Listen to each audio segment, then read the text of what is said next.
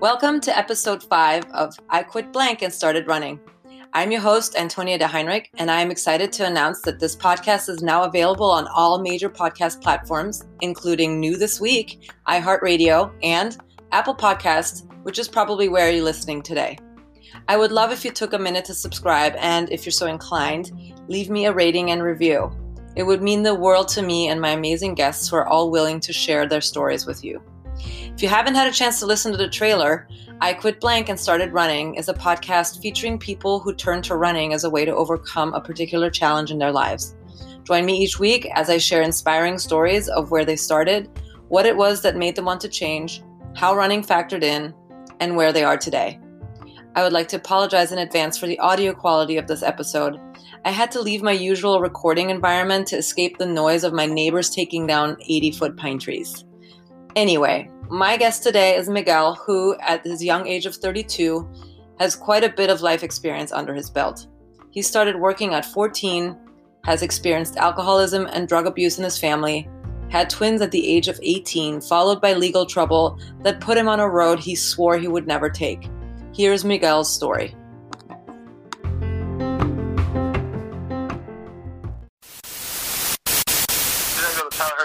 I'm still working, I'm still working. Meanwhile, I'd be down the street at the local bar just getting drunk, come home, and she wouldn't know the difference. Um, at least I thought she wouldn't. It wasn't until our youngest was two weeks old, um, which is actually her first child, and I came home, pretended I just got home from work. Uh, she knew I was lying, and she told me to feed the baby. I told her I wanted to go lay down. She pretty much told me she wasn't hearing it. Um, and she got upset. She didn't really say anything about the drinking, but she just kind of like put it on me. And I was uh, I was looking at him while I was feeding him, and I just kind of like broke down crying. And I was like, they just deserve so much better. Um, I just kind of like told myself I was like, I need to do something. Good morning, Miguel. Happy Global Running Day. I hope you're doing well. I'm glad that you could take the time to chat with me today. I would like to jump in with a quick introduction. What is your name? Where are you from? And what do you do?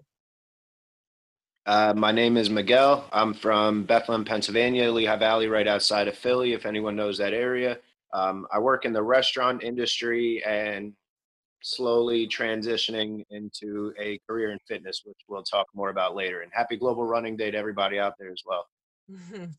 Are you working right now or are you still on hold because of COVID 19? Uh, I got put on hold. Uh, March 14th was the last day I worked. Uh, we just had a meeting at work yesterday and uh, just kind of talking about how things are going to be going forward because I work in the restaurant business. So obviously, masks are not an option for our guests. So, you know, it's a, it's a tricky situation. So we just had a meeting yesterday about what to expect for this weekend coming up is our first weekend in which we're allowed to have guests actually dining with the restaurant and not takeout. So I'm officially being called back to work. So it's exciting because I've been working so long. I've don't I can't remember the last time I've been out of work this long. It's it's yeah. been a long time. Well, good for you. I'm glad I'm glad there's a light at the end of the tunnel, so to speak. So, uh, quick, real quick before we start, when was your most recent run, and how did it go? All right, so I've I've heard a few of uh, the the first few podcasts, so I knew that question was coming. So I wanted to make sure I had a fun run for today. So uh, I made sure that I had my interval training run. It was um, uh, pretty pretty fun. It was a recovery run from something I had going on this weekend. So it was a two to one ratio on rest and recovery. Uh, so it was fun, relaxing, and I also got to run on behalf of a quit smoking, start running. Uh, your team actually uh, recruited me in late last night, so I did my pledge, got my two and a half miles in for the team today. Thank you, Miguel. absolutely, absolutely. All right, well, let's jump in then. So let me start with something that I normally don't ask my guests, but I'm going to do it anyway. How old are you? Um, I'm 32. I'll be 33 this summer in August. Okay, so for your relatively young age, you have quite a bit of life experience under your belt, I'd say. So yeah, definitely working at 14, alcoholism and drug abuse on your father's side of the family, twins at the age of 18, legal trouble trouble that kicked off something that you'd never intended to get involved in yourself. Tell us what went down and up until that fateful day in May of 2018? All right. So, uh, yeah, growing up as a kid, um, I was around a lot of alcoholism as a child. Um, I was told my grandmother was a weekend warrior in my younger days. Um, term a lot of people use. You know, she just went hard on her weekends and stayed normal Monday through Friday. So her, like myself, didn't realize she was an alcoholic back then. Um, I grew up around my dad being a drug addict and an alcoholic. Um, just seen a lot of stuff that a kid shouldn't see um, endured a lot of stuff. You know, uh, pretty much almost everything except me being physically abused myself. I can say I never endured it, but I had to see a lot of abuse on the other ends. Um, you know, it was tough for a child, and I, uh, I, I, I, dealt with a, a, lot of pretty rough stuff. I, I remember um, one specific day when I was younger, and this is the day I told myself that I would personally never drink. Um, we were leaving bowling, which was kind of me and my dad's thing, and uh, I was in the back seat of the car sitting on a case of beer was kind of my seat, so to speak. And there was a bunch of adults in the car and they were driving and hit another car kind of like headlight to headlight. Not too crazy. Like I don't want to make the car accident sound like my life was in danger at that point and I was fighting for life or anything, but it was still scary for a child my age. I don't even think I was 10 years old yet. Um, just being that was like my first car accident, it was just kind of scary. And one thing I really remember is my dad getting out of the car and originally arguing with the other gentleman, and then eventually them laughing, shaking hands, and my dad trying to drive off, which I can only come to imagine that they realized the other driver was probably also intoxicated because why else would you both want to leave a car accident scene? So um, it it just kind of like woke me up, and I was like, man, I don't want to be like this. I don't want to drink, and um, unfortunately, that wasn't enough for me. Um, I kind of stayed away from drinking my entire life or uh, my entire, you know, high school years. When kids start dabbling and experimenting with partying and drugs, I never really got into that. I mean, I can count on one hand how many times I drank before I was actually 21. Uh, when I turned 18, weed kind of became my thing because when I was 17, um, my high school girlfriend got pregnant and then we found out it was twins. So I had twins on the way. Um, they were born in October of 2005. I was only 18 years old, just turned 18 that August. Um, a lot of stress started piling up. I just started making bad decisions, you know, and just started getting into a life of a little bit of illegal activity, thinking I was doing the right thing, you know. Um, and uh, got myself in some legal trouble. Ended up getting arrested, charged with a felony. And while I was out on bail, uh, I happened to turn 21. I remember going to Atlantic City for my 21st birthday and drank for about 12 hours straight, probably. And that was the first time I ever got drunk, drunk. Like I was completely drunk. Um, a couple days later was my mom's birthday, so it kind of turned into a celebration weekend. You know, everything felt like it was harmless. And that was the beginning of 10 straight years of alcohol abuse, which eventually turned into every day, all day. The uh, legal trouble I got myself in ended up um, turning me into getting terminated from my job at the time, which I had a really, really good job. I was only uh, 19 or 20 years old when everything was starting with the, the court case. And I had a job making almost $20 an hour at 19 or 20 years old. You know, 11, 12 years ago in that economy, that was pretty good money for a kid my age with full benefits and everything.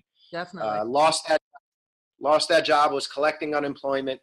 Um, and that's kind of when everything started. A girl I was dating at the time um, had been on her second DUI. So she was figuring out her life as well. I only say this because I still know her today and she's a wonderful, wonderful person. Um, kids and everything completely got her life together.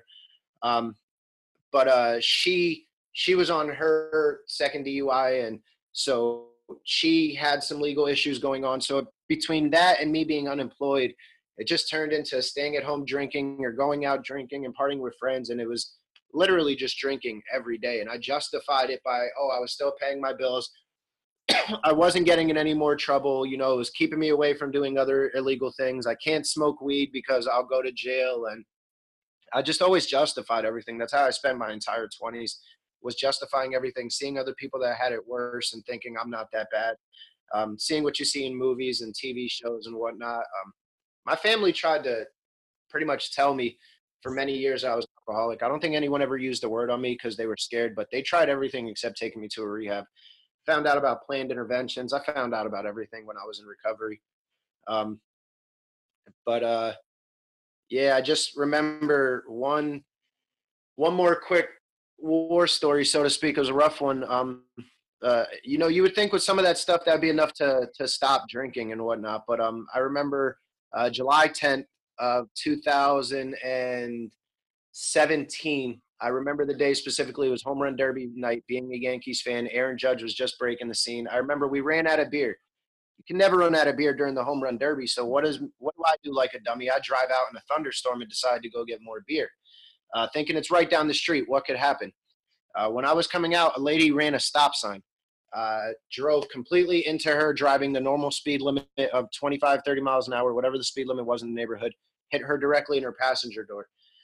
Um, i remember waiting for the police to come. My best friends that were all at my house all came to show up to the scene. I remember being on the side of the road calling my wife who worked third shift at the time. She was just waking up and i remember calling her and telling her hey i'm about to go to jail. Um, i'm about to get my second dui right now. And um, you know, I, I love you. We had just been married. Probably we were only married two months at the time, and I just told her I love you. Um, you know, this is this is it. If you can get down here real quick, I can at least kiss you before I go in because I know they're not going to let me out on bail for my second DUI. This, you know, whatnot. Uh, cops eventually show up. Everything's going on. I'm pretty much on the side of the road, panicking, shaking. Cop comes up to me and says, "What are you doing? Why are uh, why are you so nervous? Why are you freaking out?" Don't you see that stop sign? It's this lady's fault. You're going to be, your insurance is going to take care of this and that, blah, blah, blah. So I immediately my whole mood changed. I was like, you know what? I'm not in trouble. This cop doesn't even know I'm drunk. I'm perfectly fine. So me, like an idiot, I go up to the cop and get right in his face, and I say, "Hey, so are you going to follow up with the insurance information? Are you going to do this? Are you going to do that? I want to just make sure I get credit for my car since it's this lady's fault." I start getting damn near cocky. Cop looks at me dead in my eye, two inches from my face, says, I can smell your breath. I'm not an idiot. If I were you, I'd get in your wife's car right now. I'll talk to you in the morning. Wow. I remember Goose shaking up. My wife grabbed my arm, ripped me in the car. We went home. I talked to the cop the next morning. He said, Listen, I can smell your breath. I'm not an idiot. I know what was going on. I can't prove anything right now. That's not what I'm here to say. I'm here to say, get your life together. You could have killed someone.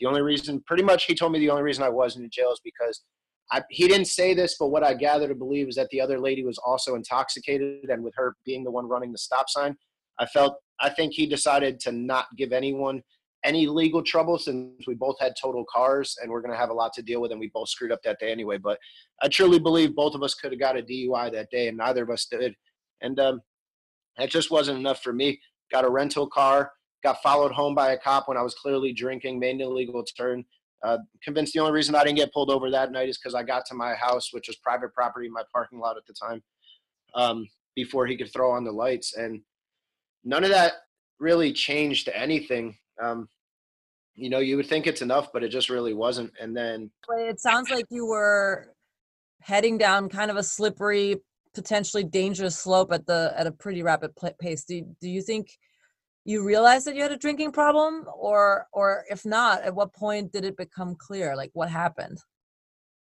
Yeah i definitely didn't think i had a drinking problem um, because i felt that if people still wanted to hang around me then how bad could the problem be? Because alcoholics so to speak that i knew their life was a train wreck. And then i realized that no people were just doing what i was doing.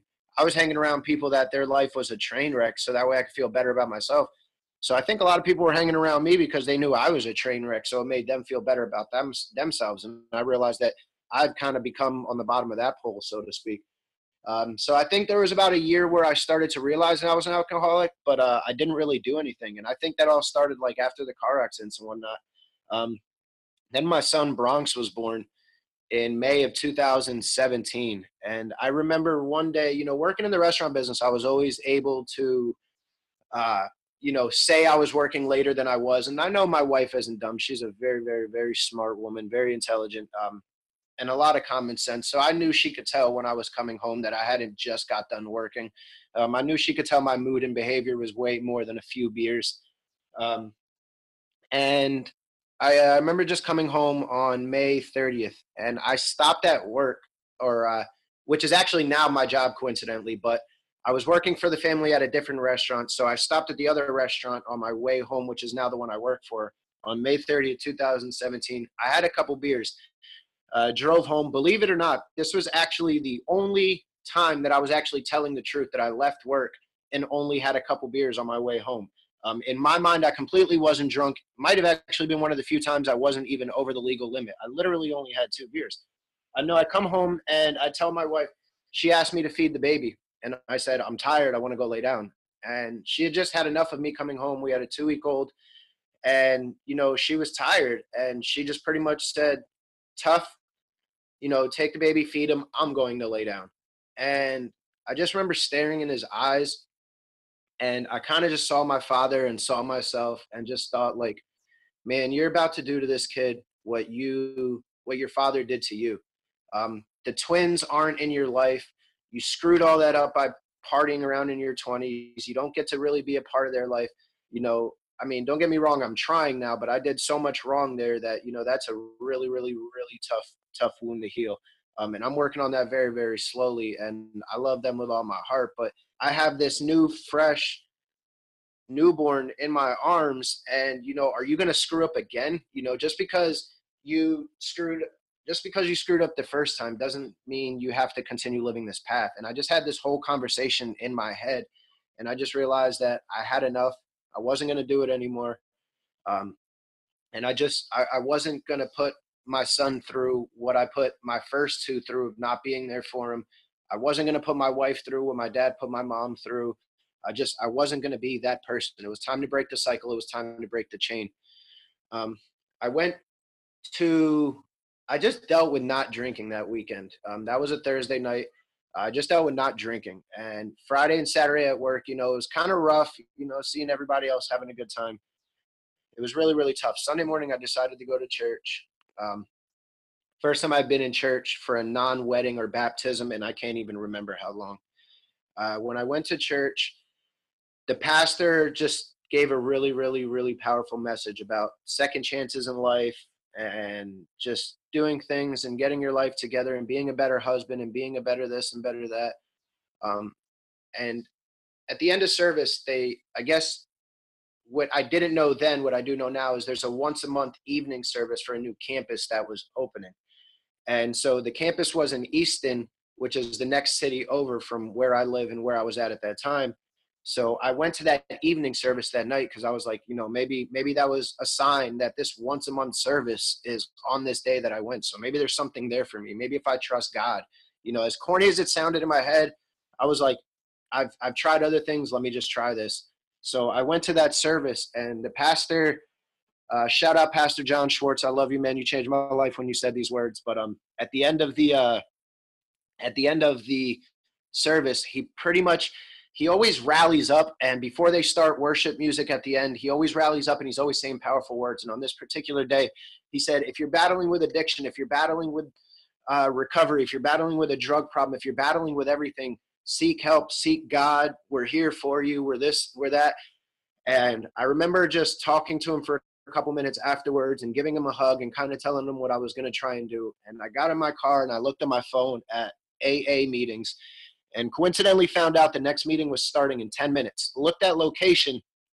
The location was less than a mile from where I was at the time. I was like, man, this is just this is just fate. Like God is just telling me do this. Like just keep riding with the path. And I went to an AA meeting that night and there was a lot of older people in there. So immediately I kind of just felt uncomfortable because I was like, man, I'm clearly the youngest person in this room. I'm only 30 years old. Like this is just this is weird. And after hearing some people talk, it just made me realize, man, I don't I don't want to do what some of these people did. Like what I thought was a bottom and what was a bottom for me wasn't necessarily what other people went. And I was like, man, I need to let this be my bottom before I get even worse because, you know, I'd been in a car accidents, I had gotten arrested, I got in a felony, but I never did any real jail time. Um, I never actually hurt anyone. I was never really hurt. Like, man, you've been dodging bullets. You just, you've been just skating by. Like you could be in jail for the rest of your life, you know. And I, uh, I eventually shared, and I don't remember if I even admitted that I was an alcoholic that night or called myself an alcoholic in the meeting, but I just remember sharing my story, and a lot of people coming up and talking to me. and giving me phone numbers and giving me hugs and just telling me that it was going to be okay. And I just remember one guy at the end um, really just telling me, you know, you have a chance for your son to never see you drunk. You saw your father drunk, you grew up around it. Um, you messed things up with the twins, but you have a chance for your youngest to not see you drunk. This is your chance to break the cycle. He cannot see you drunk. And that just stuck in my head. He said, You can be a 50 percenter. And I never knew what that meant. And I asked him what that meant. He said, Keep coming to meetings. You'll figure it out. I kept going to meetings. I did what they told me. I got a sponsor early. They say, Go to 90 meetings in 90 days. I did that. Probably went to 110, 120 meetings in my first 90 days because some days I went to two or three meetings. Um, and the one or two times that I missed a complete day with a meeting, I would go to like five meetings the next day. Like I was just obsessed because I just figured every hour that I was in a meeting was another hour I wasn't going to drink or do something stupid. Um, my wife was completely supportive. She was super, super happy. Um, and I got a sponsor. Like I said, I was working the program and I started reading what we call our big book. It's kind of like an AA Bible, so to speak. But um, I just, I remember reading through it and I, although I read this page before, it never really resonated. And one day I read it where it said 50% of people who enter the program achieve achieve it on their first try. 25% of people achieve it on their second try, and the other 25% of people continue to just seek a better path of life, whether they get there or not. Um, I could be wrong on some of the quoting because um, it's been a while since I read that exact quote, but the 50% number is what really stuck in my head. That's the number that I'm 100% correct on that fact. And I just always told myself, man, you can be a 50 percenter because you got this on your first try. This is your first time working the program. You know, if you just don't give up, you can kind of do that and you can you can stay clean, you can stay sober and you can be a better person. You can be a 50 percenter, just keep working the program. I did that for my first year. I went to meetings almost every day. Almost every day was able to cap off my one year anniversary um, my mom told me a, a, few months into my sobriety, she said, you know, I'm really, really proud of you. She knew I was a full blown alcoholic, but she never used the word of me. And she said, I promise you always, you always have, she wanted to celebrate my one month anniversary doing this whole big thing because my family likes to celebrate things. And I told her we can't do that. I at least got to get to a year before we do anything crazy. I get coins for every month, but we got to at least get to a year before we go nuts. Let me just make sure I can do something here. So she said, all right, every year we're going to do a big. So for my first year, my mom, actually, I'm really big into poker. My mom flew me out to Vegas for the World Series of Poker, celebrating my first year of sobriety in Vegas. Um, oh and it was really exciting. So I was stay sober out there, met a lot of sober people. It was really, really cool. And um, yeah, it's just working the program has just helped me really, really, really, really help me see just life in a different way. And I don't glorify a lot of these stories that I say um, it just it made me who I am and where I am now. And I only bring other people into the story if you know if I feel comfortable that they are open with their story and getting their life together as well. Like I only say those things about my dad because my dad is now celebrating I think 12 or 13 years sober now as well. So and I was going to ask I was going to ask if that um, if you had been a good influence or somebody else has you know succeeded the way you have. So I'm glad to hear that. Yeah, for sure. My my dad definitely he found the pathway before I did. We our relationship kind of went astray because he moved down to Florida when I was a teenager. So we kind of drifted apart. Um, and I I just had too many bad memories as a child. I didn't believe him when he said he was getting sober. It wasn't until I was sober and I talked to his wife, who never lied to me about this, um, and always told me when he was actually drinking when he said he was sober. And this time she said, "No, Miguel, he's actually sober. He hasn't been drinking. It's been years. It's been years." And like she cried, I cried and him and I, we finally, that was the first time we cried together. And he came out here, he drove out here from Florida not long after mm-hmm. and a bunch of presents trying to make up for lost time. And I love him for that. And it's just like our relationship now over the last two years is better than it's ever been. We went to an AA meeting together when he came up here. It was just unbelievable. Like our relationship has bonded so much. And a big part of that was because we both found sobriety, serenity, and peace, and we're able to just focus on what's important in life.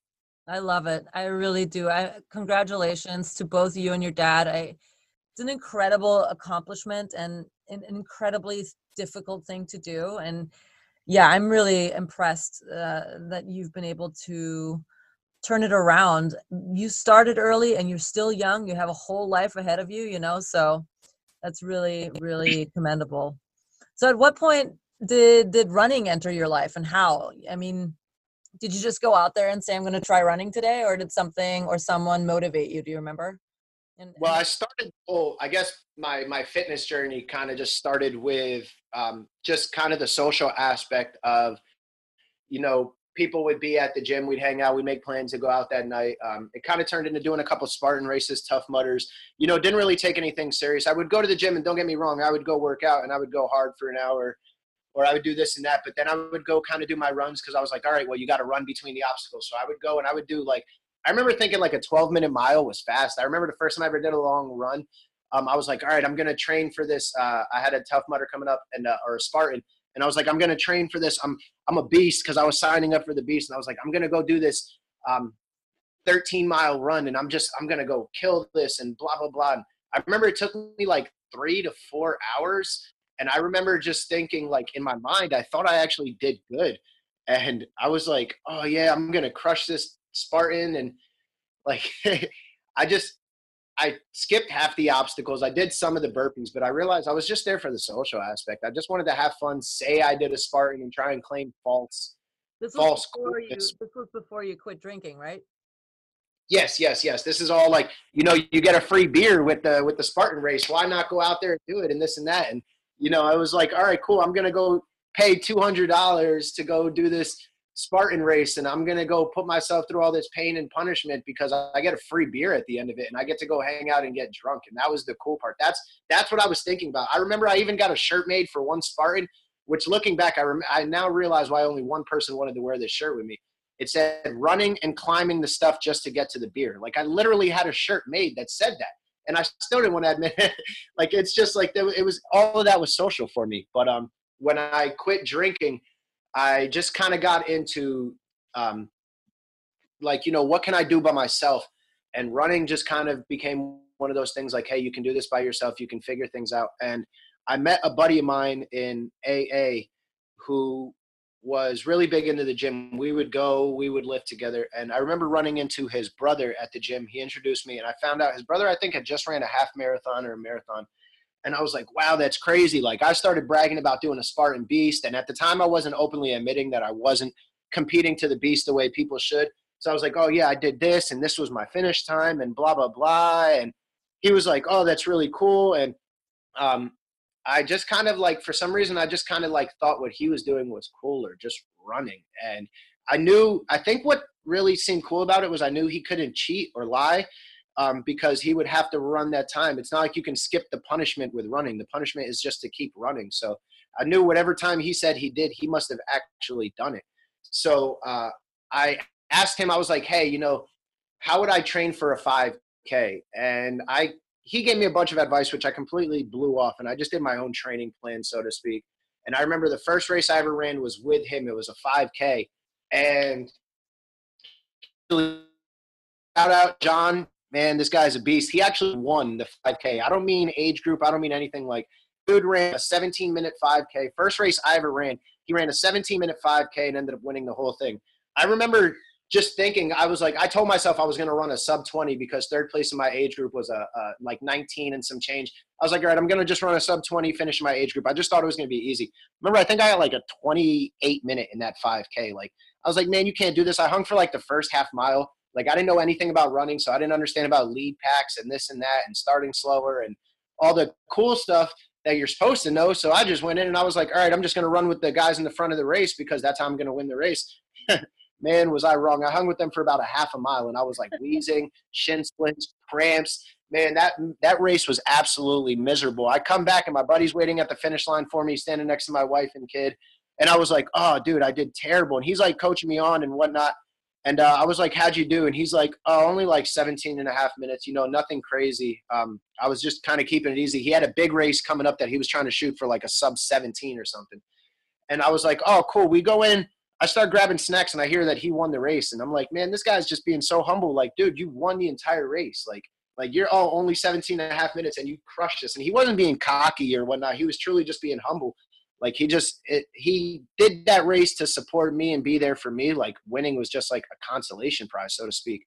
Um, and I realized later on, like just the kind of motivating person he is, and that really, really pushed me to keep running. Um, I just kept texting him ever since after that, and we would just keep talking and talking and talking. I would go lift with his brother, and then talk running with him, and it just turned into a full blown obsession. Like when I dive into something, I dive in hard. Just like with alcoholism, um, just like when I started going to church and going to meetings, like when I dedicate myself to something, I'm gonna dedicate all in. So when I got into running, like I just went completely deep in. I was like, I'm gonna do anything and everything. Like told myself, you're gonna set this goal, you're gonna set that goal, you're gonna do this, you're gonna do that, and um, got a few races under my belt, and uh, I was I was training for a marathon.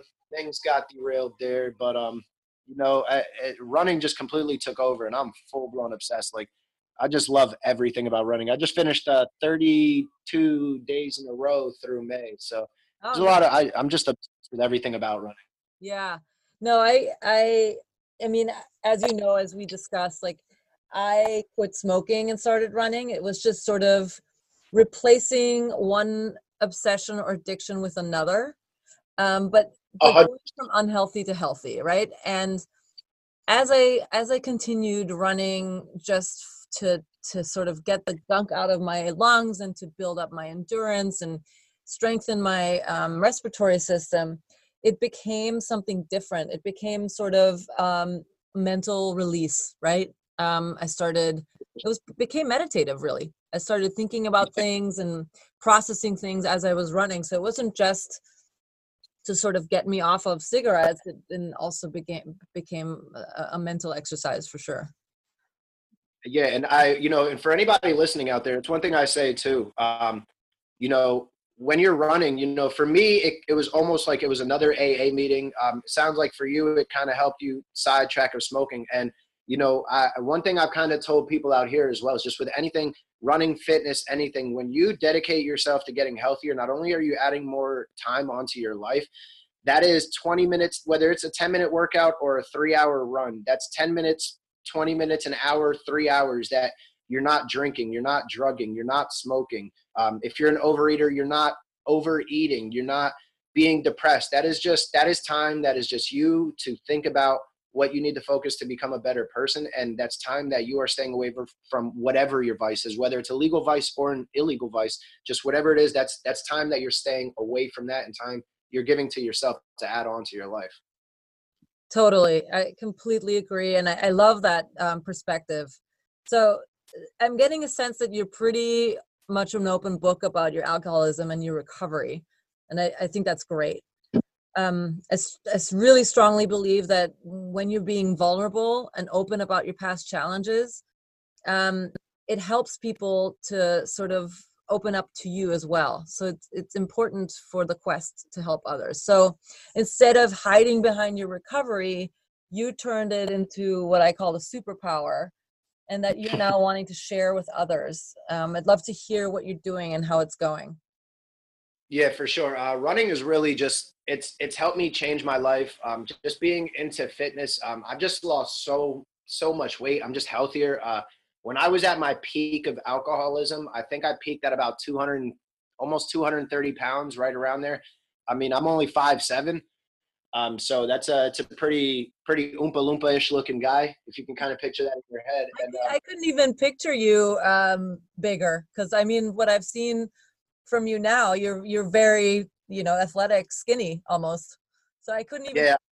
how you would look bigger yeah it's just years of just trying to be healthier and I, I still eat like crap sometimes but um you know that's it, it's a joke a lot of runners says you know a lot of runners say they run just to be able to eat whatever they want and that's that's awesome you know i don't I don't care that I have a little gut these days because I track where my body fat is and whatnot. But like, I'm just, I've dived in completely to fitness. Um, I've dedicated my life to fitness now, trying to stay healthy and trying to make other people healthy, trying to make other people better. Um, I was, uh, I was training for a marathon and that didn't work out. Um, Corona has really given me time to figure things out. You know, I've, I've turned things around. Uh, Corona is kind of hit with, you know, I've seen a lot of people in alcoholism and in the recovery programs, they have relapsed during Corona um, just because of not being able to go to meetings or not being able to work their program or just fear, whether it be economically, financially, just whatever their case may be. I've just I've seen a lot of people just unfortunately not be able to win the battle during this this tough time. And I said, you know, I don't want to be like that. What can I do? Where can I dedicate my time and motivation? I can't work. You know, I can keep running outside, but the gym is closed. What can I do? So Um, I stumbled upon ISSA, and I um, and I started going through the certification course. I recently passed the certification. I'm in the process of getting my CPR right now, so that way I can uh, legally take on one-on-one paying clients. But I pretty much started my own brand. I started living by the the motto after I got sober. FFF stands for Faith, Family, and Fitness. Um, I always go by that order because I, I believe that you can't have one without the other in that order. Without my faith in God, um, I can't stay sober to maintain my family. Without my family and maintaining them, I can't stay correct minded to maintain my fitness. So, in my opinion, that's the order that I started rolling with that. Um, and it just kind of it it became something big to me. I got it tattooed on myself, and it just it became a huge like kind of like a brand to me and I went to I started doing the ISSA certification, like I said, and uh, I guess my my brand now is going to be FFF Fitness. Um, I just want to kind of pat on to other people, and I want them to realize that they can have a goal. Whether you are a young child trying to be an elite athlete because you have genes playing a sport professionally, or you are a grandmother or grandfather who just want to get in a little bit of shape and just want to get out of your house. Wherever you're at in between, I'm there to help you out because you heard this. I mean, I I used to be that guy who never got off the sofa. I mean, I remember when a 13 minute mile was fast, um, and it I I've come that journey, so I don't judge people. I wasn't just born crushing sports all through high school and think you're supposed to just have it like this. Like I understand the hard work and I want to help other people put in that hard work. And I'm really, really, really big into giving back to the community right now. And I'm anybody who comes to me and this isn't something i will be open with other people about you know publicly uh, or i should say about their business i should say so to speak but if anybody comes to me um, recovery or fitness was a huge part of my recovery so anybody that is battling with recovery i mean i'm gonna I, I want to help them out with fitness like i'm pretty much helping them out at damn near really really low cost especially people in their first year of sobriety like whether it be virtual whether it be live training i just want people to reach out um, you know just to have someone to talk to um, and to also just get healthier and stay fit whether it be running whether it just be like i said walking jogging uh, lifting just trying to be a better version of yourself whatever your goals are. I just want to help people reach their goals because i continue to keep setting smart goals um, strategically um, manageable, attainable, realistic, and timely goals. Those are the smart goals I try and set, and to keep getting one goal at a time. And you know, there there is the main goal I have, but to keep getting one goal at a time will get me to that main goal. And that's I want to help other people do that because this world is just filled with people who have so much untapped potential, just like myself. And I want to help as many people as I can tap into that, even just a little bit. I love that how can people get to get in touch with you or how can they find out about your program? Uh, you can reach out to me on facebook uh, miguel reyes m-i-g-u-e-l-r-e-y-e-s um, i started a facebook group called staying fit um, o-d-a-a-t uh, o-d-a-a-t is an acronym that i came across in recovery. Um, staying fit one day at a time is uh, that's what i call it odat that's kind of what we say in the program. Um, but uh, that I felt like that term just applies to so many things. Um, and that's why I started that group. It's just people that are battling with any type of recovery. Um, like I said, it doesn't even have to be drugs or illegal things. You just joined the group because you know you quit smoking, and it's just when you wanted to replace one thing that you felt was killing you, and replace it with something that you know is going to help you live longer. It's just a complete complete side swing, and that's what this group is really about: uplifting people, trying to post memes and spiritual messages, and you know, our community is up to 70 people now. It only just started in February, shortly before the pandemic. And, you know, I'm just trying to build it up, build it up. I think coincidentally, I think you might have exactly been the 70th member. So that was really cool. But um, I think you were just trying to get. Yeah. So, yeah. Cool. Okay. So it's, OD, it's, staying fit ODAAT is is your Facebook page. Yes. Great. Yes, absolutely. I'm joined there. You'll see things that I have going on there. I'm working on setting up an Instagram for my fitness brand, so to speak. Um, I'm very, very active on Facebook. Um, but yeah, that's how you can find me. And just please help get involved. Even if it's not you yourself, if you just know someone, um, you know, it's just one outlet. You never know what outlet is really going to change their life. For me, it was fitness. Uh, and I just, I want to help people. That's great. Now, back to you. You recently celebrated a really important anniversary. Uh, I one did. that you celebrated in the only way that felt appropriate to you. Why don't you tell us about that? All right, bear with me here. This this gets me a little emotional because I cried like a baby on this day. So, as I said earlier, my mom promised that I was always going to have a huge thing for my sober birthday. So, uh, I was training for Los Angeles Marathon. I was supposed to run on March 8th. Um, unfortunately, while I was halfway through, literally at my exact 50% yard line, week eight of 16, my long run, I looked at my watch for a second to check pace and stepped in a monster pothole, rolled my ankle, um, continued to go for another eight or nine miles to only find out a week and a half later that my ankle was broken. Was already invested the trip in LA, um, lost a bunch of money, and it just kind of it it really hurt me mentally. But I just knew that wasn't going to finish me. There wasn't even a minute where I thought, you know, you're going to be done running. Like this is going to derail you. It's just all right. How can I get back to there? And so I um, I started training for a 10K because I was like, all right, we'll start back from scratch. A 5K, a 10K, half marathon, marathon, restart this whole cycle path. So I got my 5K in, and then, or sorry, I didn't get my 5K in because Corona happened. My 5K was canceled, my 10K was canceled. Um, everything was canceled. I was supposed to run the 10K on May 24th, I think, May 23rd in Allentown, Pennsylvania. Um, and that didn't work out. So I started realizing I was like, all right, with all these virtual runs out there, I was like, I'm going to do my own. I said, I, I want to celebrate my two year anniversary by running a race. My goal is to set PRs. Uh, I wanted to break my 10K, my 5K, my one mile, and my 1K PRs all in one race. I figured if I pace this correctly, shoot for negative splits, I can beat the 10K on the whole run, the 5K on the back half. I could beat my one mile, my 1K in the final stretch of the race. I can, you know, this is a realistic goal. So when I started telling my mom and my sister that I was going to do it, it, it originally just started off with me asking um, my mom and sister where I was doing it in the community center. It was a, it's a 1.3 mile loop. So I figured, you know, I could just do this five times, just starting from a different point. And if I just loop this five times, I could do it. And I said, you know, I won't have like the race environment. I said, I, I want to kind of create my own race environment. What can I do here? So originally, I just asked my mom and sister, hey, can you show up and bring just water bottles, like the little water bottles when I come down this little stretch right here, just have them out so I can grab them from you so I don't have to carry them. I can keep lightweight. It'll help me with setting the PR. So they were like, yeah, sure, we'd love this support. This turned into they got me a bib to start the race with. They got me, they stood out there, did the water station. My mom was there. Um, the guy I told you about that did the, the first race with me, John, he actually showed up and did the second half of the race with me at pacing because the dude is unbelievably fast, as you heard his 5K time. So he did the second half of pacing with me to kind of help keep me going. That way I could stay on target time. And I was like, wow, I'm really getting like a full blown race environment here. This is absolutely amazing. I thought that was it. When I come around the fifth loop, I realized that I got my 10K in the bag. I'm not sure about my 5K, my one mile, any of that. I just, in my mind, I hadn't looked at my watch in a few minutes, but I was like, man, I'm feeling good. I was like, I think I'm, I think I broke my 10K here.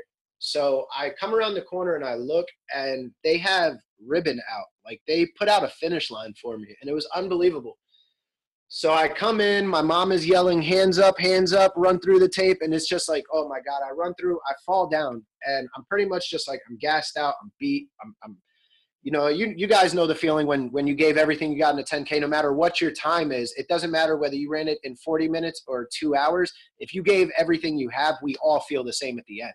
So I was feeling that feeling. And when I hit the ground, I just remember looking over and my mom telling my son, grab daddy, grab daddy, give this to daddy. I look over, I sit up, and my son, my mom is helping my son put a medal around me. A little, a cool little cardboard cutout circle that just said FFF 10K on it. And it had, it had the date. And I was like, oh my God, this is amazing. So I kind of created my own finisher shirt that I kind of wanted to give myself. It said running, lifting, grinding. Sorry, running, lifting, grinding, staying sober, ODAAT.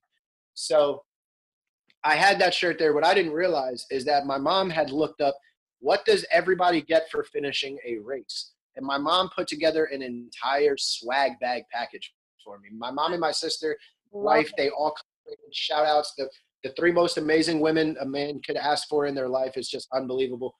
So, like I said, they put the medal over my neck. I look over. My mom gets me a finisher shirt, which uh, I actually wore today, um, just so you could kind of see it. But it's really cool. It's on the pictures on Facebook. You guys can see it. It's really awesome. It has a picture of a two-year coin on the front, and then on the back it says Faith Family Fitness ODAT, O D A A T. So, just when I thought that was everything, my mom says, you know, since you couldn't go to a meeting, we also got this for you. And my son hands me a little piece of plastic. I look at it, it's the coin. Like they went and got me an actual two year AA sobriety coin.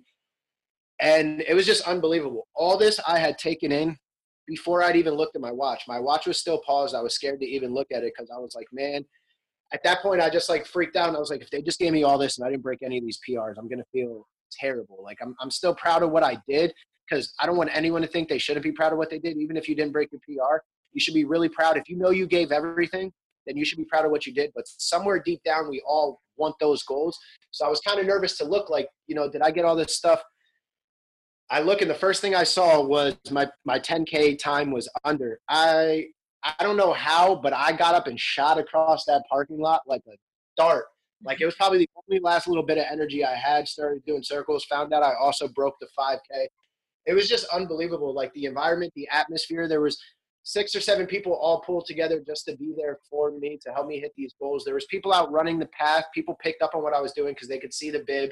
They could see I was dressed like someone running a race, not just someone out for a normal Sunday morning run. And like so, random people just started cheering me on. I think one lady openly told my mom when she found out what the cause was. The lady told my mom that um, her son was also fighting with recovery, and that's a big part of me being open.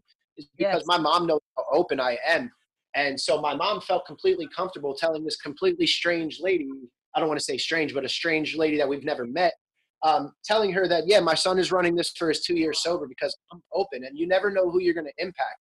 So I don't tell everybody I'm an alcoholic to brag about it. I tell everybody I'm an alcoholic so that way, if there's one person, I mean, they might not even acknowledge it then, but I've had people reach out and text me when I posted that on Facebook, you know, and I kind of went into the whole deep story of course, I wouldn't say these people's names, but I've had two or three people since then reach out to me and say, hey, so and so I think might have a problem in my family, or, you know, I realize that I have a problem and I just want you to know you're an inspiration. I'm not ready to come forward yet, but it's something I'm working on. And when I get there, you know, I, I want to be I want to be able to be do what you're doing. And it's just it it reminds me of when I wasn't ready to come out yet. And I would talk to my buddy Justin, who is going to be celebrating three years clean coming up. And I remember telling him the same thing, like, "Hey, I'm not ready to admit to anyone else that I'm an alcoholic yet, but you know, you being sober right now and being open with me about it is inspiration because one day I'm going to be there." And right. he did it for. I want to do it for the next guy, and the next guy is going to do it for the next guy. And I just yeah, want to keep. It, it, it, that goes back to what I was saying. Well, first of all, congratulations on your 10K and your PR breaks. I mean, that's so an incredible accomplishment, not only to be sober two years, but to actually work hard after an injury to, to break some PRs. I did see the video on Facebook and I I had to keep it together because it really, really I, I mean I don't even know you very well, but it touched me. It really did. And I think if it touched somebody like me who doesn't know you, can you imagine what an impact it has on other people? And that goes back to what i was saying earlier it being open about this stuff makes people open up to you right? It's much more difficult to deal with these kinds of issues doesn't matter what it is by yourself. And um yeah so I, I commend you for your openness a b for your achievements and and c for you know wanting to reach out and help other people with your coaching. It's absolutely incredible. Thank you let's go back to your marathon. Because you broke your ankle and you had to start from scratch do you still have a marathon on the calendar for you? A hundred percent for sure i do. Uh, september 13th is um, and big runners might even know this race it's called the lehigh valley via marathon. Uh, this was actually going to be the first time they merged. There was another local marathon in which um, both were boston qualifying courses um, but they kind of merged together to make one massive race to be able to put more into it. And this was actually the first year of their merger. Um, and with it being a Boston qualifying course, it's it's fairly designed um, and very friendly. Realistically, although I'm shooting for Boston, I didn't think I was going to qualify for Boston on this particular race. Um, originally, I was going to run this um, marathon anyway after running LA because my goal was to run LA, see how I do, and then run this race with the intentions to maybe Boston qualify close or to where I'm. But now with LA getting derailed, now with this everything just got pushed back one race. So this first race is really where my fitness level is to come back up. But that is the goal to Boston. My my next race attempt, so to speak, is actually since I didn't beat my one mile or my 1K on June 14th. I'm running a one mile attempt on the local track up at the local university here. And I'm actually asking people to pledge. Um, I'm kind of just trying to raise awareness. We have tough things going on in the country right now, which I don't want to be too political about. Um, but we just we have tough times right now, so um, I'm personally pledging and asking other people to pledge. Uh, you know, whatever you can, whether it be a penny or a hundred dollars, whatever your budget fits. Uh, for every second that I beat my one mile PR by, I would. I'm looking for people to help pledge, and we're going to send that money to a nice charity organization to help raise awareness of a lot of things going on in our world because there's a lot of crazy things and a lot of people could use help. And I figure why not use my platform, my outlet, and you know do what I can do to try and help. And this is the best way I know how to do it. So I'm shooting for that on June 14th. That's part of what the interval training was for today. But um, yeah, next marathon September 13th. It's gonna be my first marathon. I can't wait. Um, I'm hoping that the world is open back up, that it can be live. But uh, September 13th, that's that's that's the day. That's awesome. Yeah, count on me for uh, pledging for June 14th. I'm I'll be there. Whatever you need. I appreciate it. Yeah. So last question then, um, Miguel. What do you tell your budding coaching community about about running? How do you explain to them how life-changing running has been for you and can be for them? I tell them that whether you are again that whether you are my 6-year-old nephew who just doesn't know how to slow down and only knows one pace, or whether you are his mother who is trying to get back into shape for the first time. Um, you know, my nephew and my sister, they're perfect idea of clients because completely, completely different sides of the spectrum. And it's like no matter which side you're on, you can get there. You know, what your goal may not be the next person's goal. And I try and tell that to other coaches out there, other um, people who are just seeking this. You know, I might not be the most experienced coach, but I like to think that my dedication and my time that I've put into this sport as a whole has made me knowledgeable. Kind of like, you know, it's it like I, I feel like I've been studying and whatnot, and I just kind of just went to college and kind of got that degree, so to speak. So I'm just trying to pass that on to everyone. And I just want to tell you, just no matter what it is, just don't give up, keep fighting, stick together. Especially right now, everyone could use someone. Um, just pull together. We all build each other. Uh, one saying I like to do, uh, always like to go by is if you're not building, you're breaking. Uh, pretty much what that means is if you're not doing everything you can to try and help build someone up and build up your community, build up your fitness level, build up everything, anything that you're not building, you're breaking. And that's just how it, that's kind of how I look at it. And, you know, that's, I just, yeah. Awesome.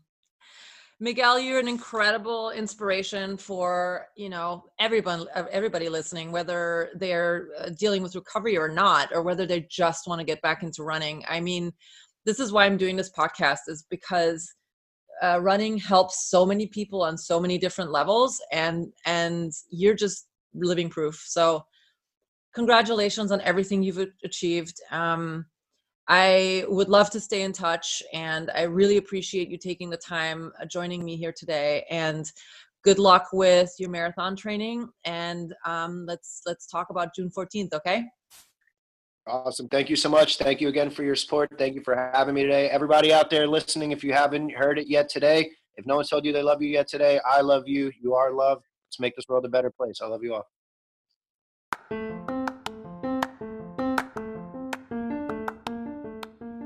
Thank you so much for being here today for this episode of I Quit Blank and Started Running.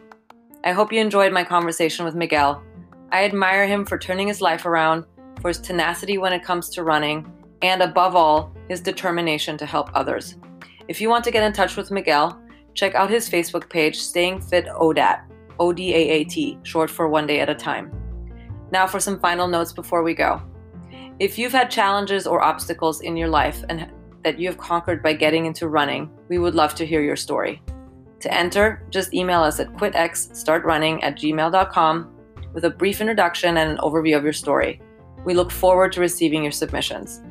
In case you're looking for me in other corners of the World Wide Web, the best way to find me is on Facebook and Instagram under my name, Antonia de Heinrich.